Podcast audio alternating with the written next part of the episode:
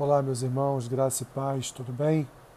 Vamos seguindo adiante o nosso podcast de todos os dias, caminhando pelas Escrituras. Hoje, dia 5 de dezembro, faremos a leitura do segundo livro de Crônicas, capítulo 5, até o capítulo 6, versículo 11, primeira epístola de João, capítulo 4, e Naum, capítulo 3. Segundo livro de Crônicas, capítulo 5, diz assim: Assim se acabou toda a obra que fez o rei Salomão para a casa do Senhor. Então trouxe Salomão as coisas que Davi, seu pai, havia dedicado, a prata, o ouro e os utensílios, e os pôs entre os tesouros da casa de Deus. Consagrou, congregou Salomão os anciãos de Israel e todos os cabeças das tribos, os príncipes das famílias dos israelitas, em Jerusalém, que fazerem subir a arca da aliança do Senhor da cidade de Davi, que é Sião, para o templo. Todos os homens de Israel se congregaram junto ao rei na ocasião da festa que foi no sétimo mês. Vieram todos os anciãos de Israel e os levitas tomaram a arca e a levaram para cima com a tenda da congregação e também os utensílios sagrados que nela havia. Os levitas sacerdotes é que os fizeram subir. O rei Salomão e toda a congregação de Israel que se reuniram a ele estavam diante da arca, sacrificando ovelhas e bois que, de tão numerosos, não se podiam contar. Puseram os sacerdotes a arca da aliança do Senhor no seu lugar, no santuário mais interior do templo, no Santo dos Santos, debaixo das asas dos querubins. Pois os querubins estendiam as asas sobre o lugar da arca e do alto cobriam a arca e os seus varais. Os varais sobressaíam tanto que suas pontas eram vistas do santo lugar defronte do Santo dos Santos, porém de fora não se viam. Aí estão os varais até o dia de hoje. Nada havia na arca senão as duas tábuas que Moisés ali pusera junto a Horebe, quando o Senhor fez aliança com os filhos de Israel ao saírem do Egito. Quando saíram os sacerdotes do santuário, porque todos os sacerdotes que estavam presentes se santificaram, se respeitarem os seus turnos, sem respeitarem os seus turnos.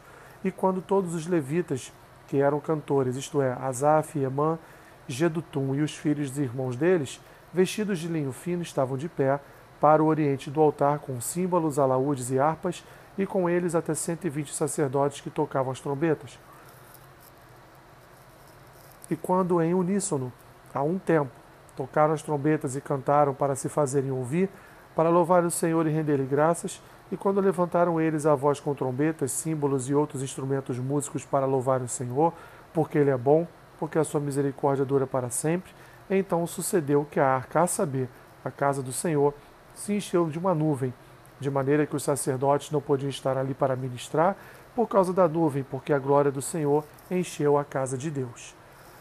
Capítulo 6 Então disse Salomão: O Senhor declarou que habitava, habitaria em nuvem espessa Edifiquei uma casa para a tua morada, lugar para a tua eterna habitação. Voltou então o rei o rosto e abençoou a toda a congregação de Israel, enquanto ela se mantinha de pé, e disse: Bendito seja o Senhor, o Deus de Israel, que falou pessoalmente a Davi, meu pai, e pelo seu poder o cumpriu, dizendo: Desde o dia em que eu tirei o meu povo da terra do Egito, não escolhi cidade alguma de todas as tribos de Israel, para edificar uma casa a fim de ali estabelecer o meu nome, nem escolhi homem algum para chefe do meu povo de Israel, mas escolhi Jerusalém para que ali seja estabelecido meu nome, e escolhi a Davi para chefe do meu povo de Israel. Também Davi, meu pai, propusera em seu coração o edificar uma casa ao nome do Senhor, o Deus de Israel. Porém, o Senhor disse a Davi, meu pai, já que desejaste edificar uma casa ao meu nome, bem fizeste em resolver em teu coração. Todavia, tu não edificarás a casa, porém teu filho, que descenderá de ti, ele a edificará ao meu nome. Assim, cumpriu o Senhor a sua palavra que tinha dito, pois me levantei em lugar de Davi, meu pai, e me assentei no trono de Israel, como prometera o Senhor, e edifiquei a casa ao nome do Senhor, o Deus de Israel. Nela pus a arca em que estão as tábuas da aliança que o Senhor fez com os filhos de Israel. 1 João capítulo 3.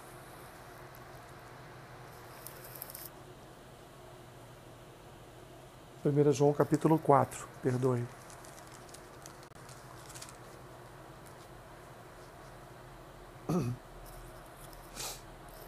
Amados, não deis crédito a qualquer espírito, antes provai os espíritos se procedem de Deus, porque muitos falsos profetas têm saído pelo mundo afora.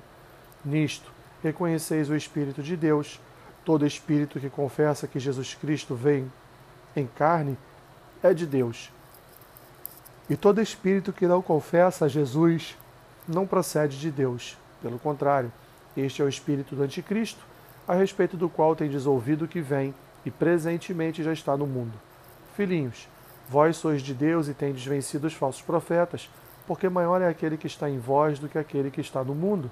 Eles procedem do mundo, por essa razão falam da parte do mundo e o mundo os ouve. Nós somos de Deus, aquele que conhece a Deus nos ouve. Aquele que não é da parte de Deus não nos ouve. Nisto, reconhecemos o espírito da verdade e o espírito do erro. Amados, amemo-nos uns aos outros, porque o amor procede de Deus, e todo aquele que ama é nascido de Deus e conhece a Deus. Aquele que não ama não conhece a Deus, pois Deus é amor. Nisto se manifestou o amor de Deus em nós, em haver Deus enviado seu Filho unigênito ao mundo para vivermos por meio dele. Nisto consiste o amor não em que nós tenhamos amado a Deus, mas em que ele nos amou e enviou seu Filho como propiciação pelos nossos pecados. Amados, se Deus de tal maneira nos amou, devemos nós também amar uns aos outros. Ninguém jamais viu a Deus. Se amarmos uns aos outros, Deus permanece em nós e o seu amor é em nós aperfeiçoado. Nisto conhecemos que permanecemos nele e ele em nós, e que, e que nos deu do seu Espírito. E nós temos visto e testemunhamos que o Pai enviou o seu Filho como Salvador do mundo. Aquele que confessar que Jesus é o Filho de Deus, Deus permanece nele e ele em Deus. E nós conhecemos e cremos no amor que Deus tem por nós. Deus é amor, e aquele que permanece no amor permanece em Deus e Deus nele. Nisto é em nós aperfeiçoado o amor, para que no dia do juízo mantenhamos confiança, pois segundo ele é, também nós somos neste mundo. No amor, não existe medo. Antes, o perfeito amor lança fora o medo. Ora, o medo produz tormento, logo aquele que teme não é aperfeiçoado no amor. Nós amamos porque ele nos amou primeiro. Se alguém disser amo a Deus e odiar a seu irmão é mentiroso, pois aquele que não ama seu irmão, a quem vê, não pode amar a Deus a quem não vê. Ora, temos da parte dele este mandamento, que aquele que ama, ama a Deus, ame também a seu irmão. Naum, capítulo 3.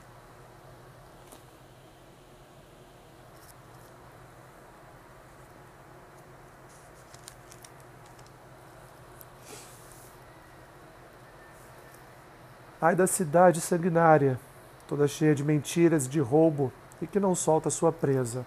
Eis o estalo de açoites e o estrondo das rodas, o galope de cavalos e carros que vão saltando, os cavaleiros que esporeiam a espada a espada flamejante, o relampejar da lança e a multidão de traspassados, massa de cadáveres mortos sem fim, tropeça gente sobre os mortos. Tudo isso por causa da grande prostituição da bela e encantadora meretriz, da mestra de feitiçarias, que vendia os povos com a sua prostituição e as gentes com as suas feitiçarias. Eis que eu estou contra ti, diz o Senhor dos Exércitos, levantarei as abas da tua saia sobre o teu rosto, e mostrarei às nações a tua nudez, e aos reinos as tuas vergonhas. Lançarei sobre ti imundícias, tratar-te-ei com desprezo e te porei por espetáculo. Há de ser que todos os que te virem fugirão de ti e dirão: Nínive está destruída, quem terá compaixão dela? De onde buscarei os que te consolem? És tu melhor do que Noamon, que estava situada entre o Nilo e seus canais, cercada de águas, tendo por baluarte o mar e ainda o mar por muralha, Etiópia e Egito eram a sua força, e esta sem limite, Put e Líbia, o seu socorro. Todavia, ela foi levada ao exílio, foi para o cativeiro. Também os seus filhos foram despedaçados nas esquinas de todas as ruas, sobre os seus nobres lançaram sortes, e todos os seus grandes foram presos com grilhões. Também tu, Nínive, serás embriagada e te esconderás. Também procurarás refúgio contra o inimigo. Todas as tuas fortalezas são como figueiras com figos temporãos. E se se os sacodem, caem na boca do, dos que há de comer. Eis que as tuas tropas no meio de ti são como mulheres. As portas do teu país estão abertas de par em par aos teus inimigos. O fogo consome os teus ferrolhos. Tira a água para o tempo de cerco. Fortifica as tuas fortalezas. Entra no barro e pisa a massa. Toma a forma para os ladrilhos. No entanto, o fogo ali te consumirá, a espada te exterminará, consumir-te-á como gafanhoto, ainda que te multiplicas como gafanhoto e te multiplicas como a locusta, ainda que fizeste os teus negociantes mais numerosos do que as estrelas do céu, o gafanhoto devorador invade e sai voando. Os teus príncipes são como os gafanhotos, e os teus chefes como os gafanhotos grandes, que se acampam nos, nas sebes nos dias de frio, e subindo, o sol voa embora, e não se conhece o lugar onde estão. Os teus pastores dormem, ó rei da Assíria, e os teus nobres dormitam. O teu povo se derrama pelos montes, e não há quem o ajunte. Não há remédio para a tua ferida, a tua chaga é incurável. Todos os que, uso, todos os que ouvirem a tua fama baterão palmas sobre ti, porque sobre quem não passou continuamente a tua maldade. Que Deus te abençoe rica e abundantemente. Amém.